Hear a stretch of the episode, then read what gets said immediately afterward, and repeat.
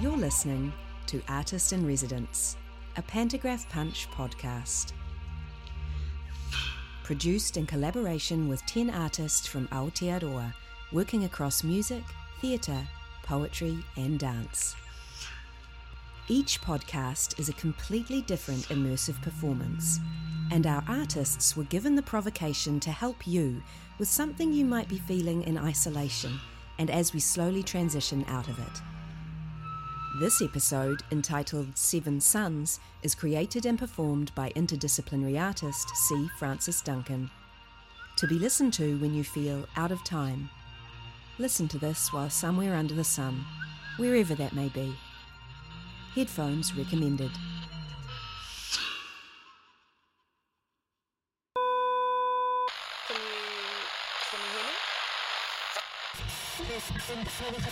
Hello? Uh, hello? Wait. Wait, can we just can we stop? Can we just um you just have my hang on, my microphone's not working. You can can you hear me now? Okay, okay. Wait. I'm just wondering before we start, do you have the time? Wait, actually, don't look. I don't need to know. Time is an unpartitioned whole, an orange in its skin. We revolve around the orange, not looking directly at it, but at the things it allows us to see. Do you have the time? You can do what you want with it. Slice it up. Give it away. You don't have to spend it here. Notice the time it takes for the orange to sink down and up again. Seven ups and seven downs. We call that a week. Would you like to watch it pass with me?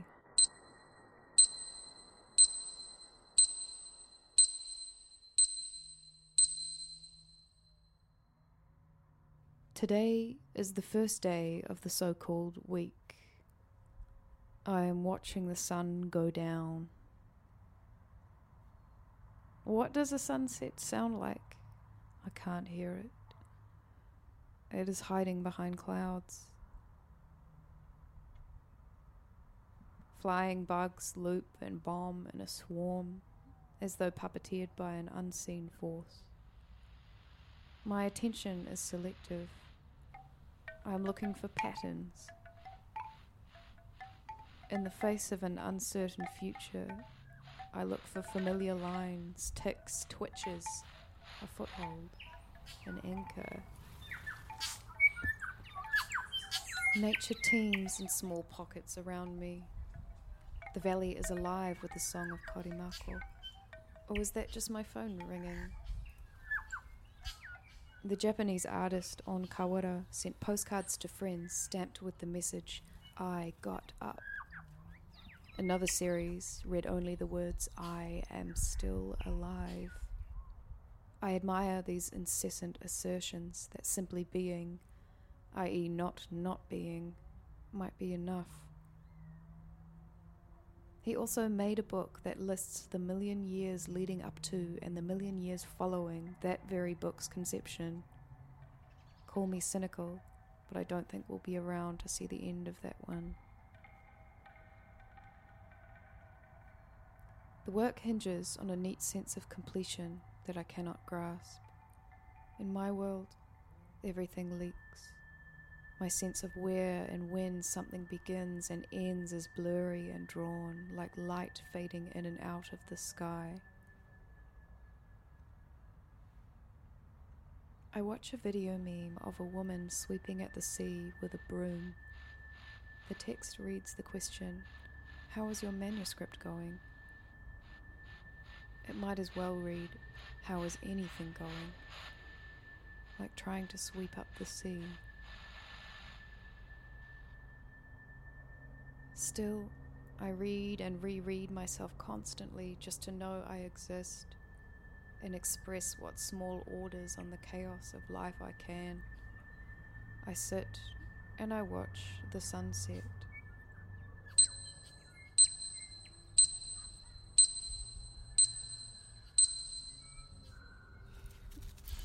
On the second day, I walk the dog. I try not to think about the sun at any other time than during its setting. It's not hard because I take it for granted until it threatens to leave. The hills in the distance look the same as yesterday, but I know they are not. I have a recurring memory of the cold winter gym at high school, naked calves and barefoot slapping against the old wood floor as we run back and forth to catch up with a beep. The time between beeps lessens, and as such, passes faster the more tired we become. Failure is inevitable. I am ready to give up as soon as we start. Now the days drift by with fewer beeps, yet the air feels thicker as though oxygen is more valuable or the minutes more dense. My mother once told me that memory becomes worse with age because we have so many sensations logged, like a computer overloaded with data spinning its rainbow wheel. I don't hear birdsong this evening, only the heavy breathing of the dog, my feet on the pavement, and the high pitched ringing in my ears, a relentless call to attention. I watch for the cat abandoned by an old neighbour and am grateful she is the worst of our worries.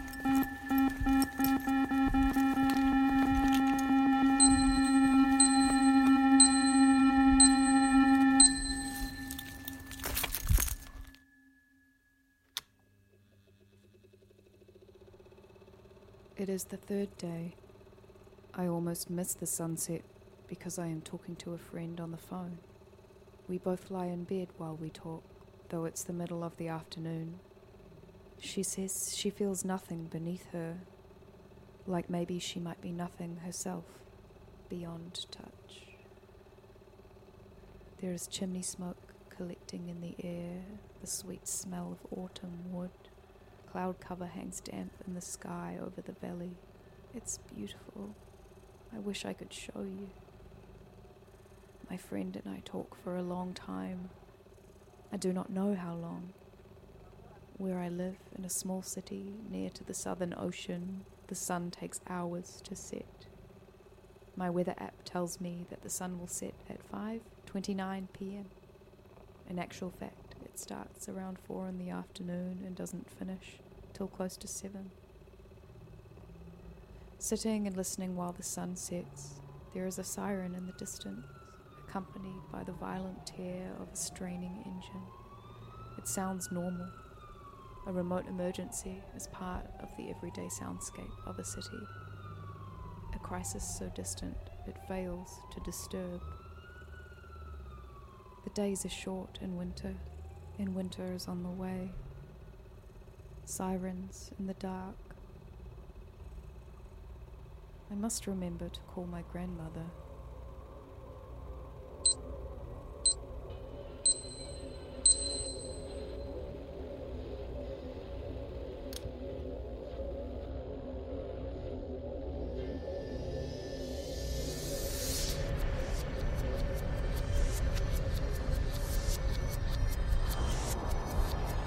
On the fourth day, I learn that the word disaster comes from the ancient Greek prefix literally meaning bad star. I watch a string of disaster documentaries about sinking ships and volcanoes erupting, longing to find a locus, a vessel, a form for disaster, a source body for this invisible sickness. I see the sunset from my bed. I only feel my body when it is in pain. Fear and relief cohabit as I scan headlines announcing tightened borders, exclusion becoming law.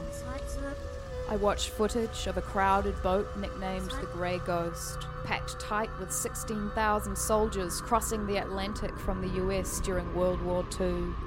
Boats full of Jewish refugees coming the other way were denied entry. Policy always looks for a source body, a scapegoat. I am half asleep, dreaming of a boat flooded with blood. A documentary about the sinking of the cruise ship Costa Concordia captures multiple survivors saying, It was exactly like the movie Titanic. It was like being in the movie. But it's not a movie. It's not a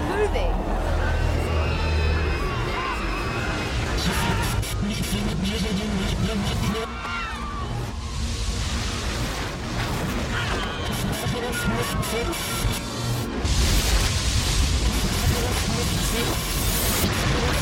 Thank you.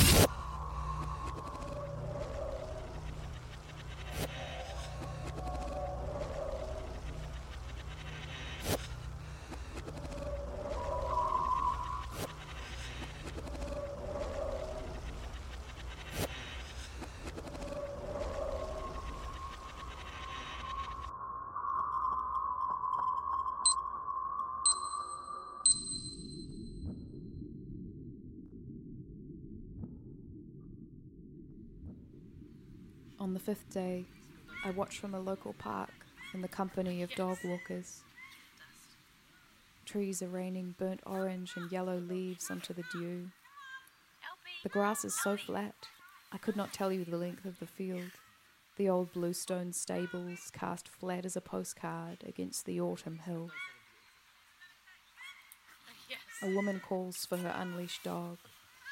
He's in futile pursuit of a pair of paradise ducks. Elby, that's him. It sounds like she's singing. That's me you hear whispering. She's singing. Elby, Elby, Elby, come on.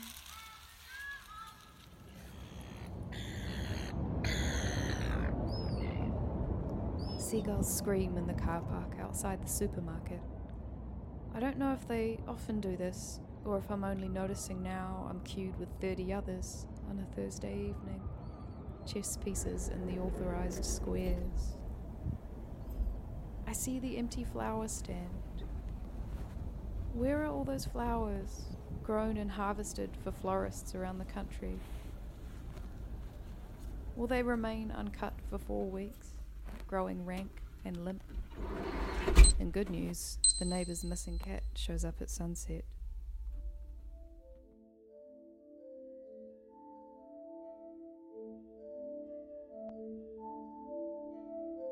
It's the sixth day. The sunset is spectacular. I'm on an island in a real time video game, immersed in a virtual utopia where the only sickness has a cure easily purchased looping around the limits of the island again and again. I collect resources and trinkets to trade, sell, and gift. Between wave after wave of recurrent platitudes, a small daily event changes the order of play. A challenge, an arrival. I turn and run the perimeter of the island in a new direction. First clockwise, then anti clockwise. It holds memories of a world before the virus. Memory is the lining of forgetting, I think someone said. In times of crisis, we cling to banal sentiment, nostalgia, memories of simple comfort. In the game, I am present but also elsewhere. But don't for a second consider the sunset as unreal or not real enough. I have seen the face of horror.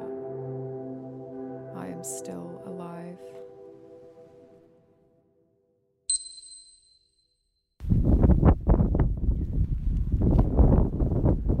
It's the seventh day. I watch the sunset from high on a hill overlooking the harbour.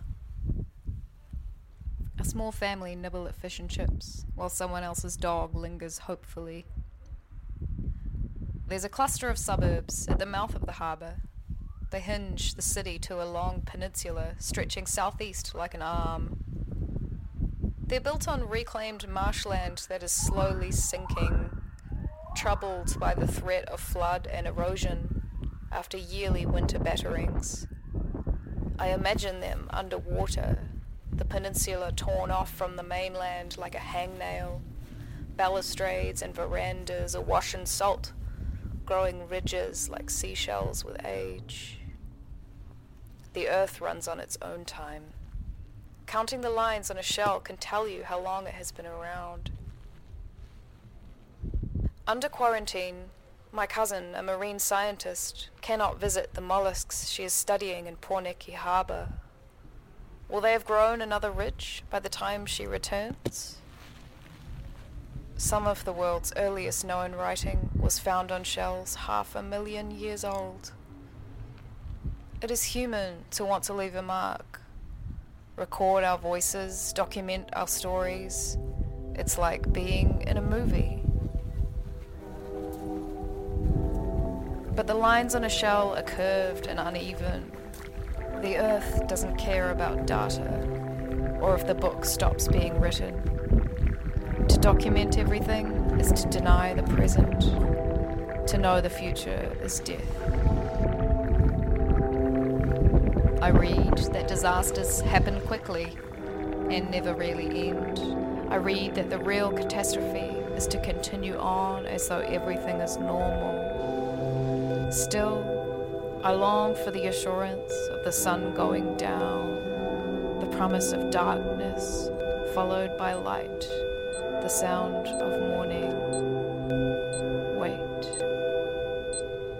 Wait. Wait.